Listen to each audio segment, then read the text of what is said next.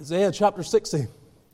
The prophecy of Isaiah chapter 60. If you have a copy of the scriptures, I invite you to turn there this morning. Again, another reminder relating to the calendars for 2022. Uh, if you haven't picked one up yet, you can do so again in the book room.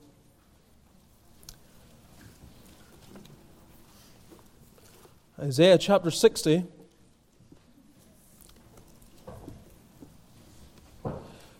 We are going through the, what we call the texts of Messiah. And when we say Messiah, we're thinking of the title given by Handel to his oratorio, the well known uh, performance that many of you no doubt are familiar with. And if you're not, this is a good time to become acquainted and to listen to it. I know maybe not everyone is into classical music, but uh, as I have encouraged you before, if you sit and you just you find a document that goes through the texts and just think of the truth that's being communicated, uh, I think you will find that your soul will be enriched and blessed. And so we're going through the various verses, the passages that are dealt with, and I trust is to our edification and encouragement. And we're in Isaiah 60 now. And we're going to read some of the verses that are given here. We will take time to read the opening 14 verses. Isaiah 60, verse 1. Arise, shine, for thy light is come, and the glory of the Lord is risen upon thee. For behold, the darkness shall cover the earth, and gross darkness the people. But the Lord shall arise upon thee, and his glory shall be seen upon thee. And the Gentiles shall come to thy light, and kings to the brightness of thy rising. Lift up thine eyes round about and see.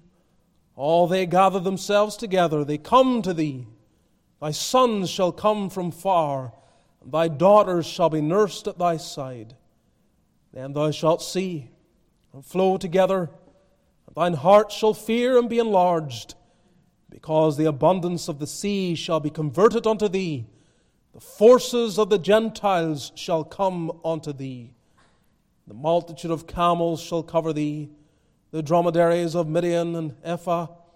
All they uh, from Sheba shall come. They shall bring gold and incense. They shall show forth the praises of the Lord. All the flocks of Kedar shall be gathered together unto thee. The rams of Nebaioth shall minister unto thee. They shall come up with acceptance on mine altar, and I will glorify the house of my glory. Who are these that fly as a cloud and as the doves to their win- windows? Surely the isles shall wait for me, and the ships of Tarshish first to bring thy sons from far, their silver and their gold with them, unto the name of the Lord thy God, unto the Holy One of Israel, because he hath glorified thee. And the sons of strangers shall build up thy walls, and their kings shall minister unto thee. For in my wrath I smote thee, but in my favor have I had mercy on thee. Therefore thy gates shall be open continually, they shall not be shut day nor night that men may bring unto thee the forces of the Gentiles, that their kings may be brought. For the nation and kingdom that will not serve thee shall perish. Yea, those nations shall be utterly wasted. The glory of Lebanon shall come unto thee, the fir tree, the pine tree, and the box together to beautify the place of my sanctuary, and I will make the place of my feet glorious. The sons also of them that afflicted thee shall come bending unto thee. And all they that despise thee shall bow themselves down at the soles of thy feet. And they shall call thee the city of the Lord, the Zion of the Holy One of Israel. Amen. May the Lord bless his word to us today. Let's pray. Again, look to the Lord for his help this morning. God, we thank Thee for the blessing of the incarnation, to think that God became man to dwell among us. What is man that thou art mindful of him, as we sang this morning? And the Son of Man that thou visitest him. Oh, how favorable thou hast been to thy people, they should have a Redeemer such as the Redeemer they have, even Jesus Christ, the Son of God. May our hearts be filled with gladness. May all the sorrows of life pale into almost insignificance as we comprehend the blessings that flow to us from Jesus Christ our Lord. May we be greatly comforted. Though this world be an enemy to us at times, and though our afflictions be great, yet we have these great truths that are unchangeable and the standing in Christ that is forever the position of the people of God, this indissoluble union. Bless us then this morning. Give us eyes to see and ears to hear. Meet with young and old. Meet with saved and unsaved. Use thy word. Quicken, quicken, O God. Bring life from the dead, even, we pray, in Jesus' name. Amen. In terms of emotion, anticipation is a feeling that coincides with an expected event. Depending on how we feel about that expected event, it can be positive or negative. And so we can either have a sense of joy or a sense of anxiety. Part of the work of the prophets, of course, was to build a sense of anticipation, to create a sense of anticipation, to give to the people of God an expectation of what is to come. Sometimes it was warning of coming judgment, but also it was at times giving insight of future salvation. The language of Isaiah 60 is one full of encouragement. It depicts a transformed day for believers. It is written to a people under affliction, a people going through hardship and difficulty, a people that very easily could have come to a place of despair and said to themselves that this day is so dark, there is no hope for us ever. But Isaiah 60 is, is filled with encouragement. It is catering to that despondent soul that imagines that there is no hope. And it says, no, no, no, no, there is. There is a great day awaits for those that believe. The imagery is so positive that some put these events solely in the future. And so they transport them to a day yet to come. The eminent Scottish minister Robert Murray M'Cheyne is such a one. And in beginning his sermon on Isaiah 60, in the opening three verses, he is recorded as saying, These words are yet to be fulfilled in Jerusalem. It has been long trodden down by the Gentiles. Its walls are desolate, its temple burnt, and the mosque of Omar raised over it in cruel mockery.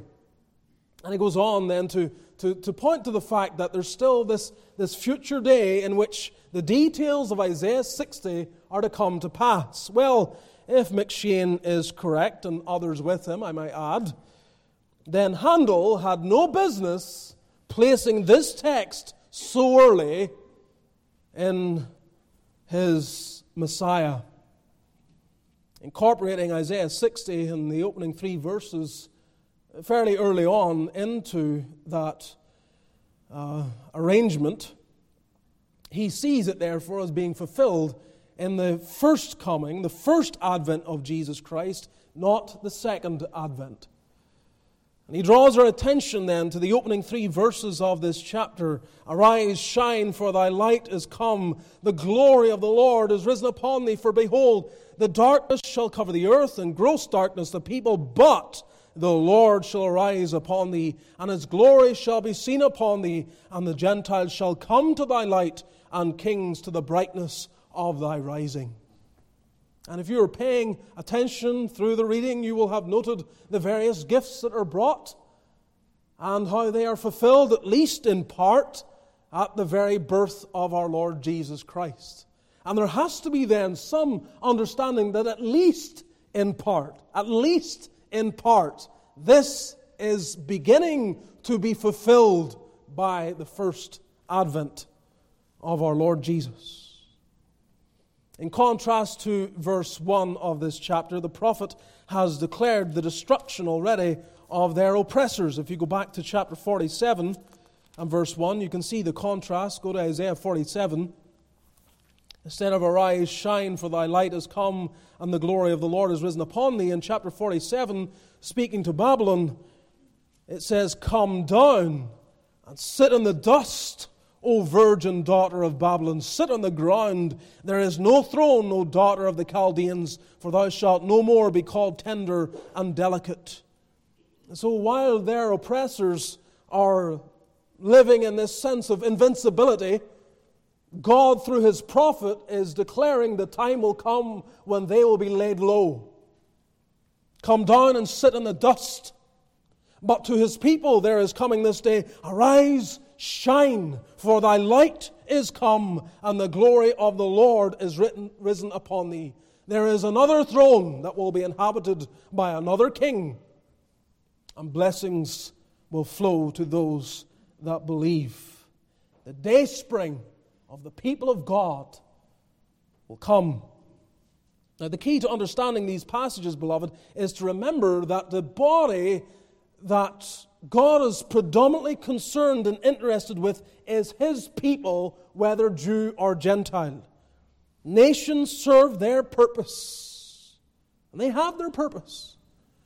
And the Jewish nation had the particular purpose being elevated to be those that would preserve the line to Messiah. But God speaks here not just to Jerusalem, not just to Jew, but to the remnant of his people.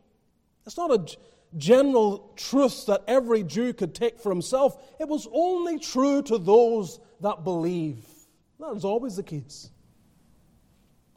So, to the remnant, these words come as words of comfort, words of encouragement to look forward and anticipate. And Handel brings us to see then that this, is, this has come to pass And the incarnation. is here. This, these, these texts that filled the heart with, with holy anticipation of the believing Jew of the past has now come to pass.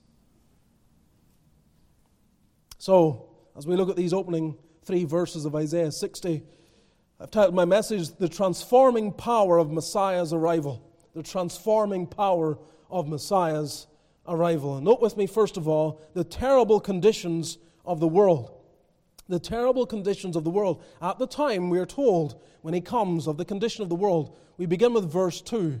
And we do so, as one commentator put it, this verse provides an explanatory background. You can see it begins for. It's giving a context to verse 1. There's this need to arise and shine, the light has come, and so on. For, because, here's the background, here's the context. The, the darkness shall cover the earth, and gross darkness the people. There is, first of all, here a general darkness. Darkness shall cover the earth. this darkness is likened to that which was upon the world at the creation. Go back to Genesis chapter 1, you see the kind of the, the, the correlation that has been drawn to our attention here.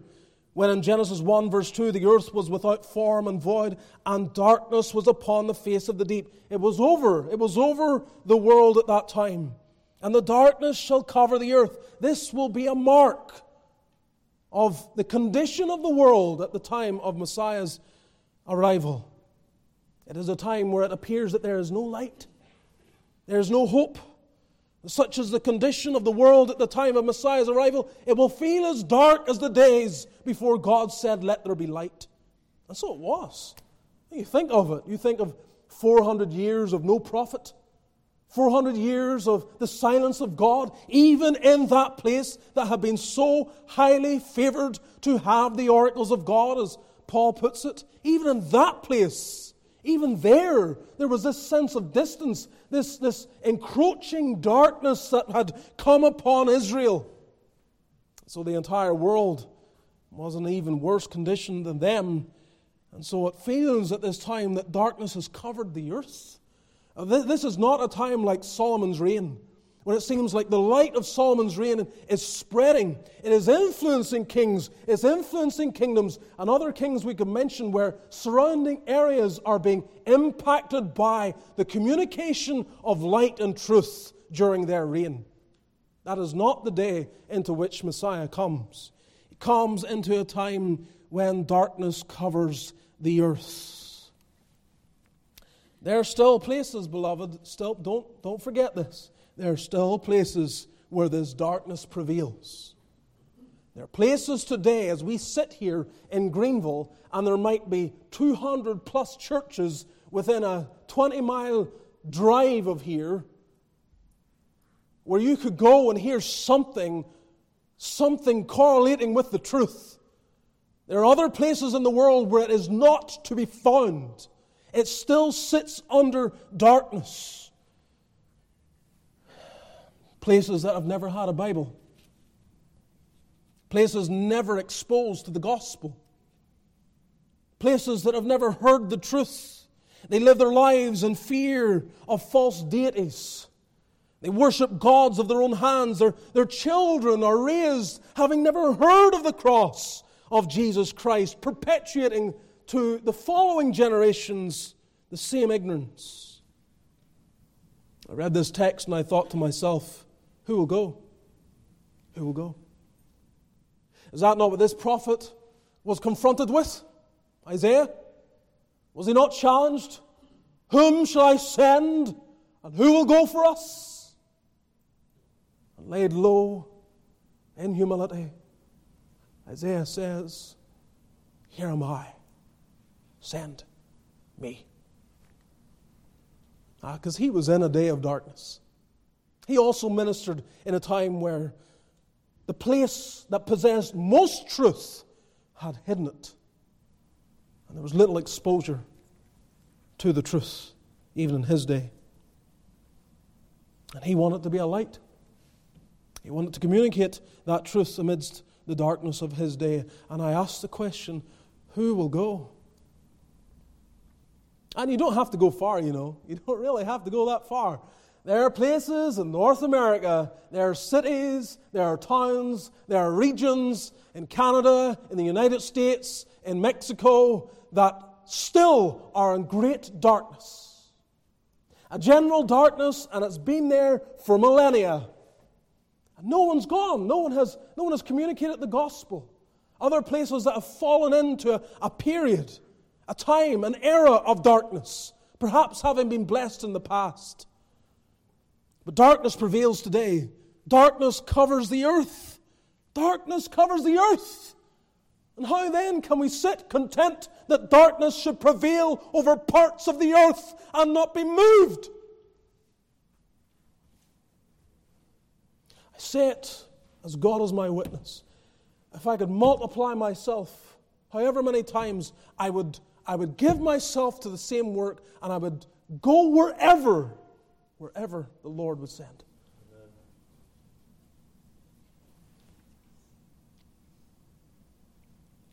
Beloved, I, will tell you that this, this is. We should not. I know not everyone can go. I, I get it. But, but do, do, you never, do you never feel the challenge? Have you ever wrestled with it? You ever, you ever wondered, well, what can I do to, to in some way help with the condition of darkness that covers the earth. Who will go? Uh, even, even, just, even just to the darkness of Haywood Mall and shine a little light amidst the darkness of the ignorance that even prevails in Greenville. There's not only a general darkness, there's also a spiritual darkness here. The darkness shall cover the earth, and gross darkness the people. I was reading this, you know, and doing my due diligence and study and looking at the Hebrew words here, and I was fascinated, fascinated with the, the underlying Hebrew word for gross darkness. It is a certain type of darkness, and if I was to break it up here, if you look at the various texts that use this Hebrew word, I might say first, in trying to understand this word, it is a spiritual darkness that signified the hiddenness of God in the Old Covenant. It is a spiritual darkness that signified the hiddenness of God in the Old Covenant. It is first used at Sinai in Exodus chapter 20. Where you find the Hebrew word here. In Exodus 20, verse 21, the people stood afar off, and Moses drew near unto the thick darkness where God was. There are other verses that follow, again intimating the same time and period. It's used in Deuteronomy, reflecting back on this event. It's also used then in 2 Chronicles chapter 6 during the time of Solomon, where it says, Then said Solomon, The Lord hath said that he would dwell in the thick darkness. God is referred to in relation to this in the Psalms as well. For example, Psalm 18, verse 1 He bowed the heavens also and came down. The darkness, same word, was under his feet. And you have it in Jeremiah 13, verse 16 Give glory to the Lord your God before he cause darkness and before your feet stumble upon the dark mountains. And while ye look for light, he turn it into the shadow of death and make it gross darkness. There it is. That's the same word. So he's calling them to repent. He's calling, Jeremiah is calling the people, repent before God brings a darkness and your feet stumble, and while you look for light, he turns it into the shadow of death and makes it gross. In other words, repent before God hides himself. And you can't, you, you can't find the light then when God hides himself. So I say that the word here used for gross darkness points to a spiritual darkness that signified the hiddenness of God in the old covenant. But secondly, it is a spiritual darkness from which is removed, or which is removed, by the arrival of Christ in the new covenant. It is a spiritual darkness which is removed by the arrival of Christ in the new covenant. Turn to Ezekiel 34. And keep your finger in Isaiah 60. Ezekiel 34, the opening verses of Ezekiel 34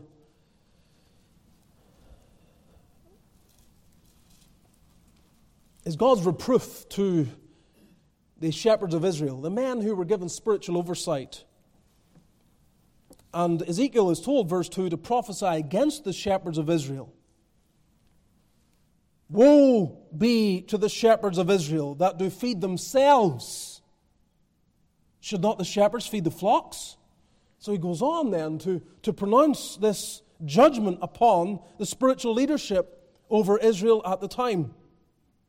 And he continues on, making mention of the judgment that is coming upon them, calls them, verse 9, to hear the words of the Lord and this is read from verse 10. Thus saith the Lord God, Behold, I am against the shepherds, and I will require my flock at their hand, and cause them to cease from feeding the flock. Neither shall the shepherds feed themselves any more, for I will deliver my flock from their mouth, and that they may not be meat for them. So this is abuse, abuse of the people of God.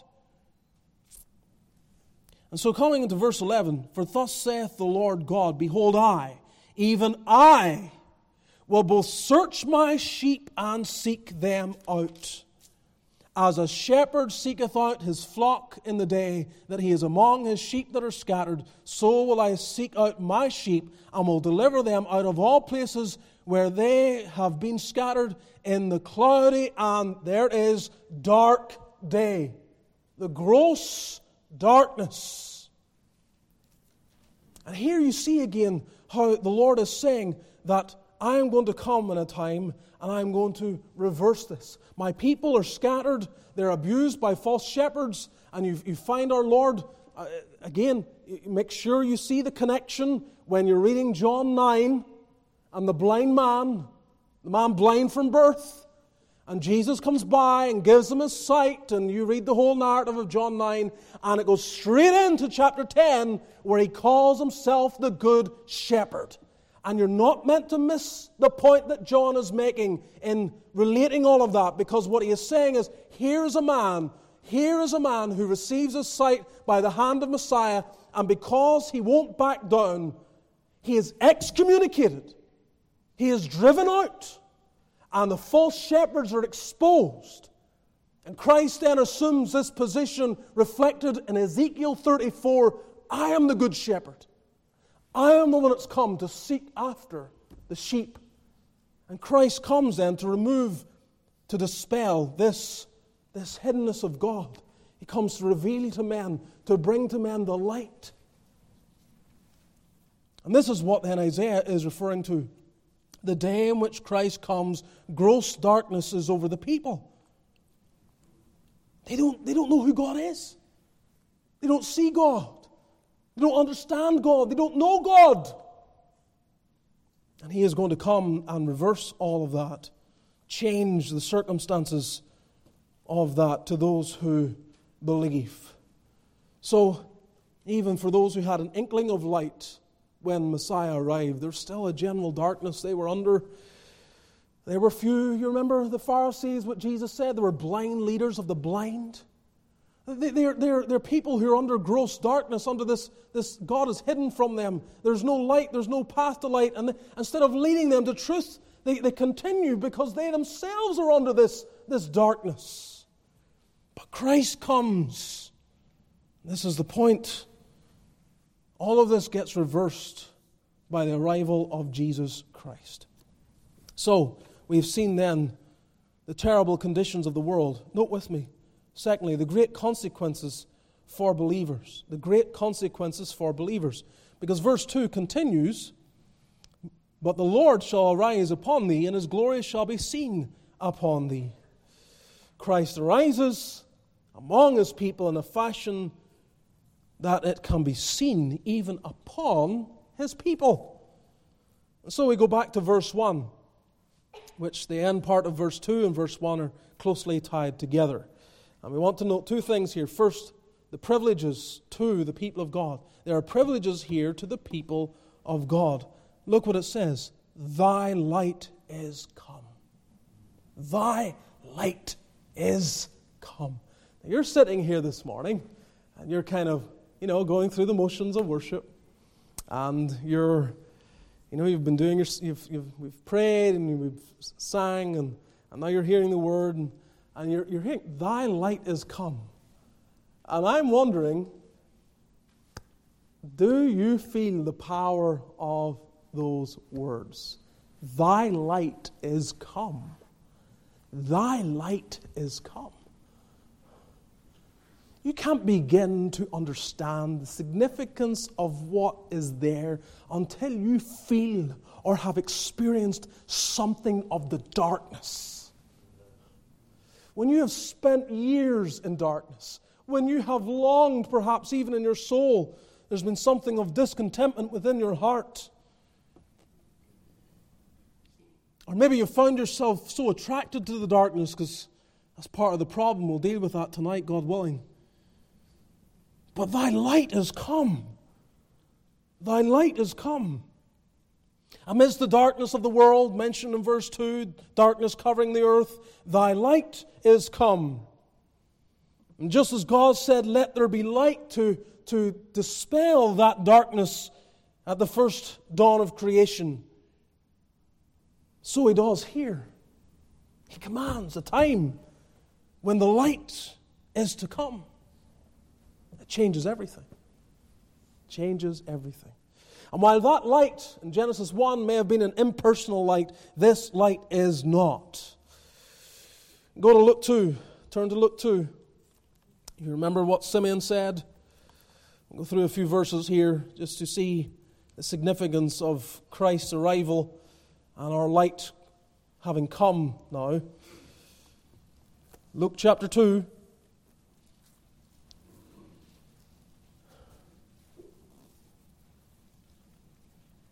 The Lord Jesus, as a child, is brought into the temple. And we're told in verse 25 there was a man in Jerusalem whose name was Simeon.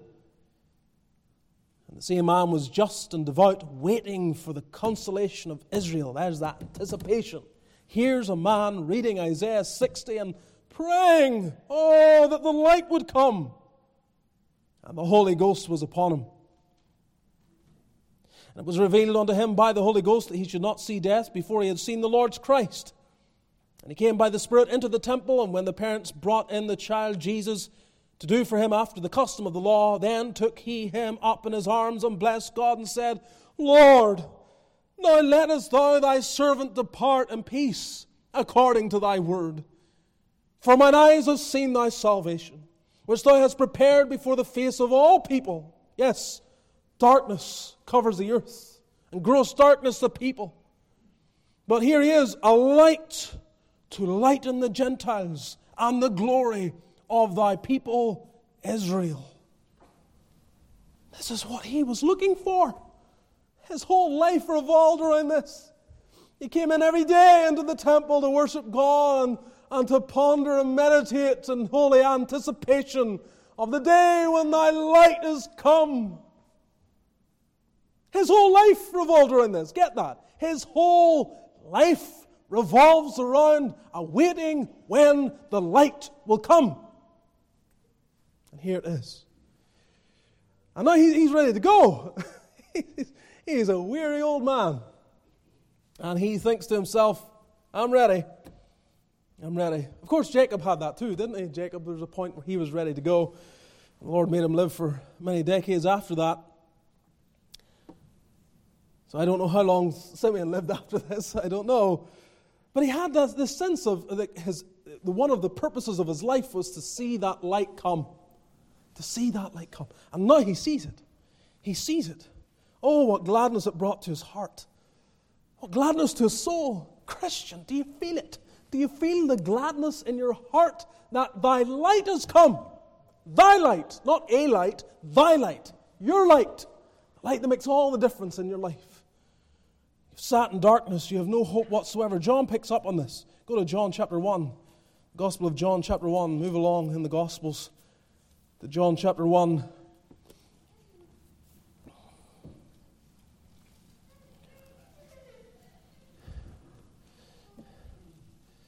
John 1, verse 1 In the beginning was the Word, and the Word was with God, and the Word was God. The same was in the beginning with God. All things were made by him, and without him was not anything made that was made.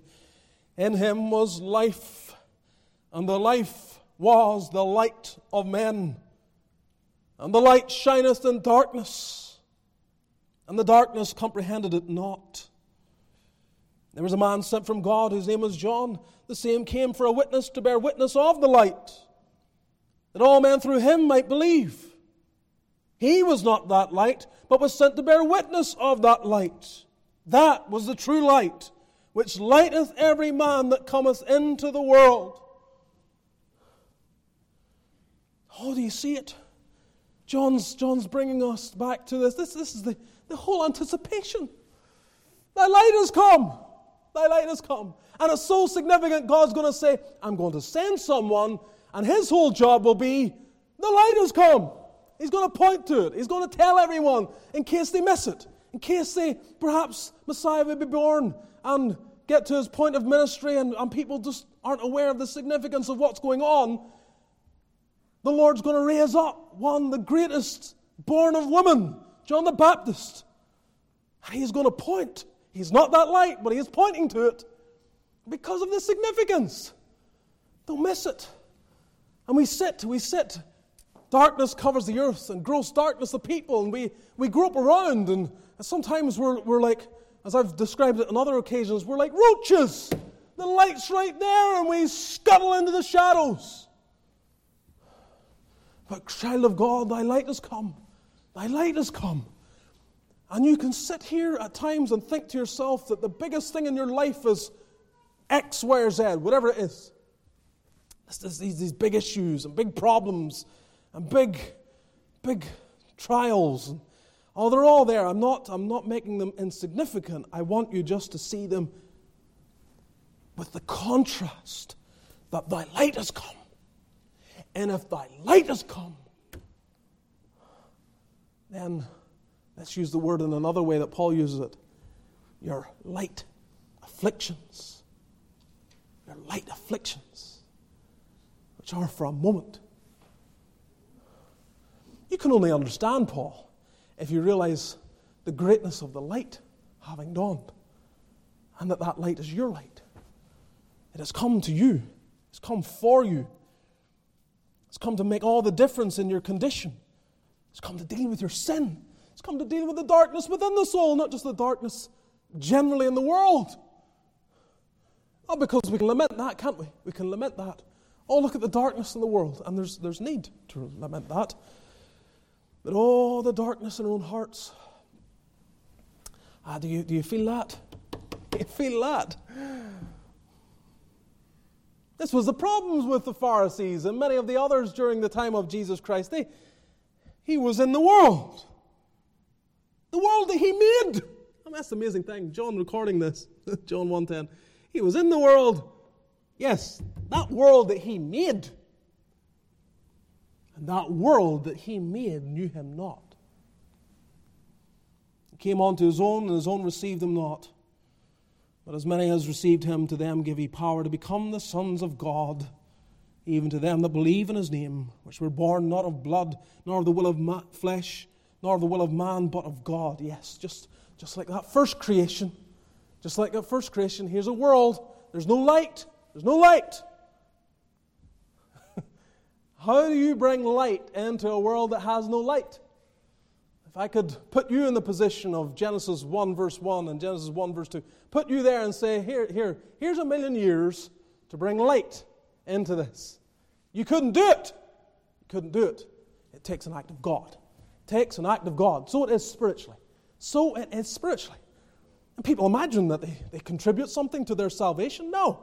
No. You, you, you have much chance bringing light into Genesis between Genesis 1 and Genesis, Genesis 1, verse 1 and verse 2. If you could be, you think you have much power to say, let there be light, and just, just bring light into nothingness, you have much hope doing that as you do, bringing light into your own soul. You can't do it. You cannot do it. So thy light has come. Oh, how we need this. How we need it. And he has come. So these are the privileges to the people of God. Thy light has come. What a privileged people we are. How privileged. Thy light has come. Don't be in the doldrums. Don't be sad. Yes, I see that, that, that pressing issue, that problem, those concerns. All the, the family and the financial and the health and the, all the things, they're all there hanging over your heads and they're, they, they, they, they love attention. They love to draw attention to themselves, don't they? All those issues love to draw attention, love to say, Yes, yes, look at me. I'm the big deal in your life. I want to suck all your energy and make you think that I'm the be all and end all. And Christ comes this morning and says to you, child of God, no, no, they're light afflictions. They're, they're not really that much because thy light has come. Thy light has come. Thy light has come. Now lettest thou thy servant depart in peace. Let me go. Thy light has come. My light. A light to lighten the Gentiles and the glory of thy people Israel.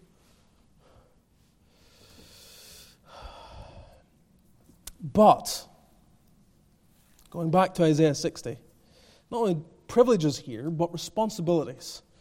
There are responsibilities for the people of God. Arise, shine and the glory of the Lord is risen upon thee. Arise, shine. Yes, thy light has come, and the glory of the Lord is risen upon thee. Or again, the end of verse 2 His glory shall be seen upon thee. Arise, shine. So you are meant to shine. This light of Christ that has come into the world is to be seen upon his people. He just has, he has a short little window where he is going to work the works of him that sent him while it is day. So he's going to lay down his life, the just for the unjust. And he's going to rise again from the dead and ascend to the right hand of the Father. And because he goes there, he sends a comforter and he prepares a place for his people. And he ever lives to pray for us. But, but that light isn't to go away with his ascension. That light is to stay. So, this is a call to, to the remnant. The remnant, the remnant, the remnant that have been oppressed by the Chaldeans, the remnant that feel like everything's lost and there's nothing that can be done, and despair fills their hearts, and all the concerns of life grip them. And the Lord is saying, No, no, no, no, no, no, arise, shine. There's a day, there's a day you will arise and shine when your light has come. And you will stand up and you will show that light. You remember the words of the Lord Jesus in Matthew 5, verses 14 through 16. You remember what he said? Ye are the light of the world. Now, you remember, John, John had dealt with that. John dealt with that too. We didn't turn to it. But in John 8, verse 12, Jesus says, I am the light of the world. But as I say, he, he, he ascends. He is no longer physically as he was in his ministry here with us. But in Matthew 5, he says, Ye are the light of the world. A city that is set on a hill cannot be hid. Neither do men light a candle and put it under a bushel, but on a candlestick, and it giveth light unto all that are in the house. Let your light so shine before men that they may see your good works and glorify your Father which is in heaven. So, are you mine? Are you mine? Then that light, the light that has come, needs to be seen in you. It must. It's not negotiable. It must be seen in you. So, Paul would exhort the Ephesians when he gets to the bread and butter of Christian living, and he is laying out what the Christian life looks like. And he's dealing with everything stealing, lying, bitterness and strife and unforgiveness among the people of God. He's dealing with all these things. And he says in Ephesians 5, verse 8, Ye were sometimes darkness, but now are ye light in the Lord. Walk as children of light. Feel the imperative. Feel the imperative, the command. Walk as children of light. Because that's what Isaiah is saying. Arise, shine, thy light has come, and the glory of the Lord is risen upon thee. Walk as children of light. So I ask you, I ask you, is this calling you to blend in or stand out? What's it, what's it, what's it, what's its calling? What's it saying? So I have, Thy light has come, Thy light has come, and it's come into my heart, right? So here I am, and I have asked Christ to save me. I've turned from my sin. I, have, I believe in Him. Thy light has come, and it's come in here into my bosom. Is it to stay there? Is that it? Is it a light that you just bask in? You know, your little candle? and you, you, you have this little light for yourself. That's how, that's how many Christians live, isn't it? It is. You're tempted to live that way. You have that little candle there. You have the light of the gospel, and every morning you're thankful you're saved and your sins are forgiven. But thy light has come, and the glory of the Lord has risen upon thee.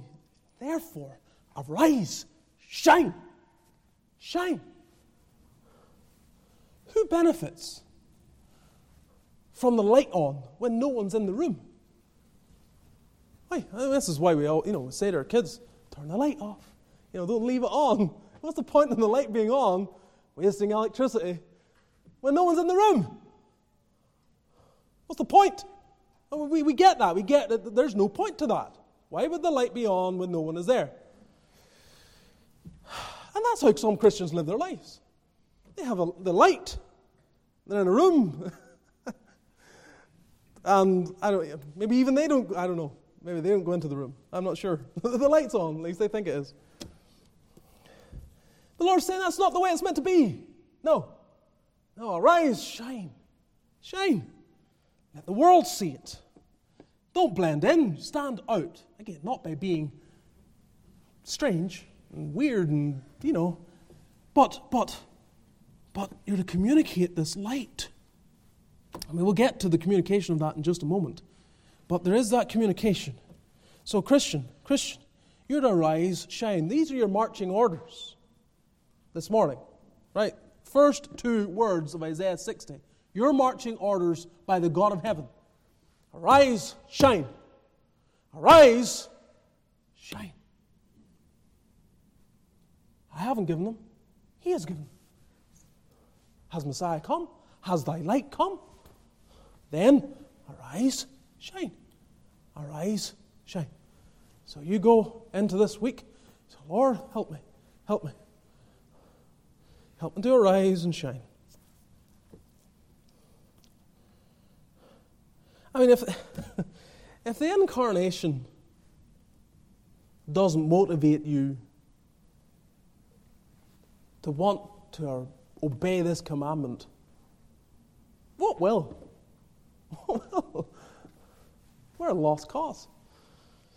Oh, I know, I know many of you, you, ha- you arise and you shine, you do, you do, but, but, but polish it. You know, ramp up the wattage, you know. Shine brighter, shine more brightly. Yes, and it's not about, it's not about you. He was not that light. You're not that light. But you point to it. You're telling the world about it, which brings us to our third and final point the increased conversion of non Jews. The increased conversion of non Jews. Verse 3 And, as his glory shall be seen upon thee, and the Gentiles shall come to thy light, and kings to the brightness of thy rising. This is speaking of the corporate body of the people. Again, go back to verse 14, where we read, where we ended. They shall call thee the city of the Lord, the Zion of the Holy One of Israel. That, that's who he's directing this to. These are the people of God. And it's not some geographical location, it's wherever his people are found. And the Gentiles shall come to thy light, and kings to the brightness of thy rising. So there is here two things the conversion of nations in general, and the, conversions, the conversion of leaders specifically. Nations in general, and leaders specifically.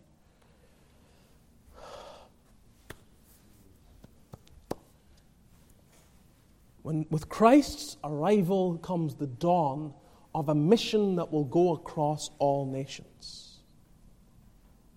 Now, you know that, don't you? You know that. That's the, the heart of the Great Commission. Go ye into all the world and preach the gospel to every creature.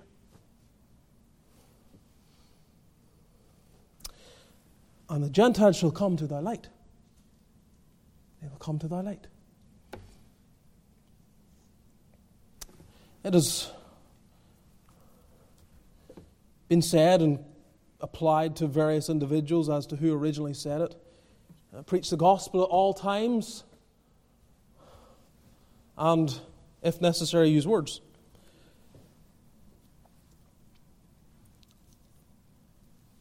And I, I, I get the sentiment. The sentiment is that something of the truth should be seen in your life. But as others before me have taken issue with that statement, so I do as well. Your life, Christian, is not the gospel. Put it this way your life, lived right, your life has a confirming power, not a converting power. Your, light shines, but the mere activity of your life cannot convert. It can't. Romans 10 makes this clear that the Lord sends forth preachers. And faith comes not by watching, but by hearing the Word of God. So, being the sincere Christians that you are, you, you want to live in obedience to Christ. And I say to you, if Gentiles will come to your light, it will be as you speak the light, not just live it. You have to speak it. You have to speak the light. You have to speak. Now, the Gentiles are coming to the light. What are they coming to? Coming to your life? Is that it? We, we, we live godly lives and they come, they come to us. You know that's not the case. You're not their Savior. You can never be. This church isn't. No organization can be the Savior. It is Christ. In necessity, it's therefore the preaching of Christ, the speaking of Christ, the communication with words. Again, as Cornelius was told to fetch Peter, who will tell thee words whereby thou mayest be saved. He will tell thee words.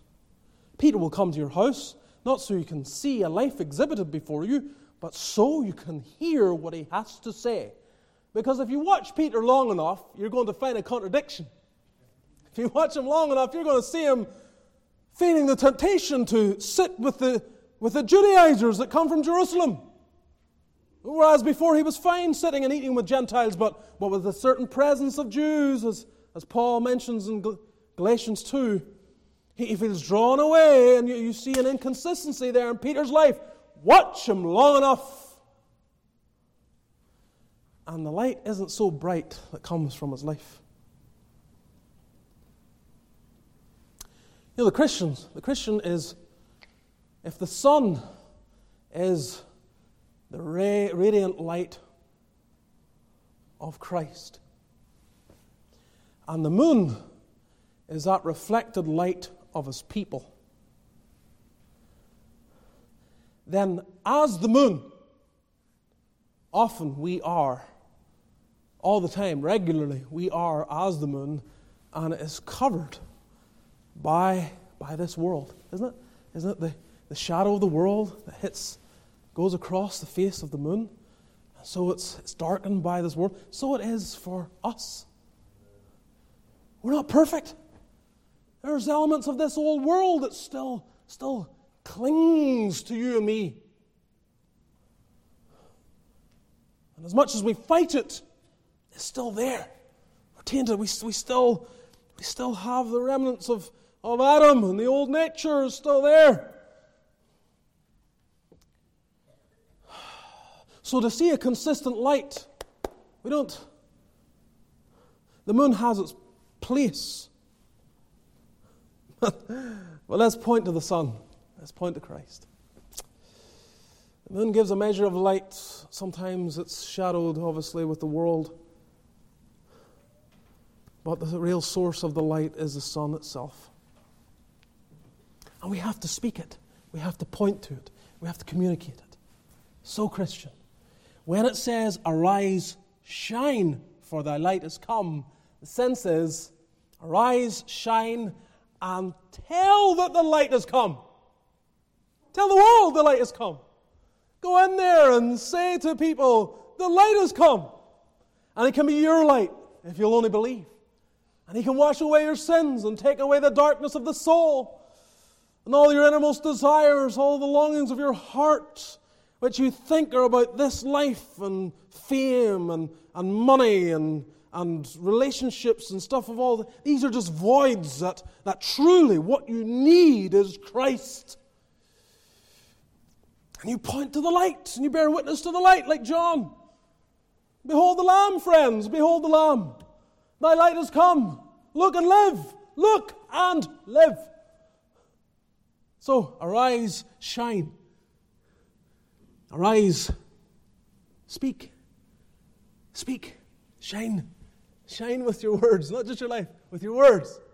Thy light has come, and the world needs to hear about it.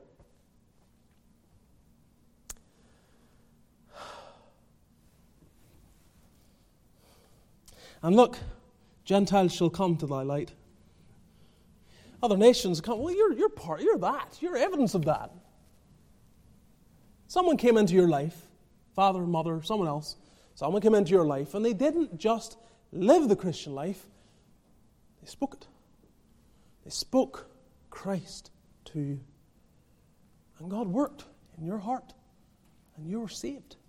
You were brought from nature's darkness into the glorious light of the gospel by them speaking truth to you. And kings, not all kings, not all, just like not all Gentiles. Not all Gentiles are going to come to this light. He came unto his own, and his own received him not, and other Gentiles were just the same. They didn't come to the light.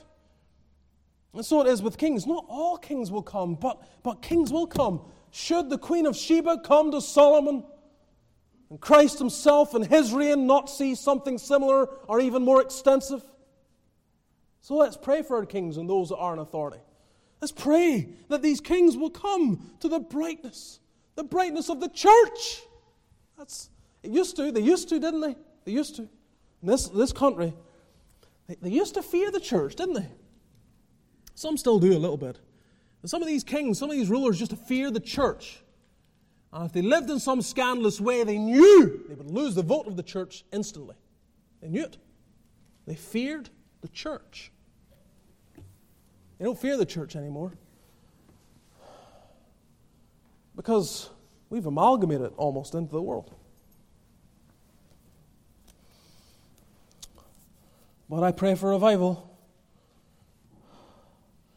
I pray that more will come to the light that is preached by the church and kings to the brightness of a rising. Yes, yes, Lord, do it. So, may the Lord help us. May He enable us. May we hear our marching orders Arise, shine, for thy light has come. Let's pray.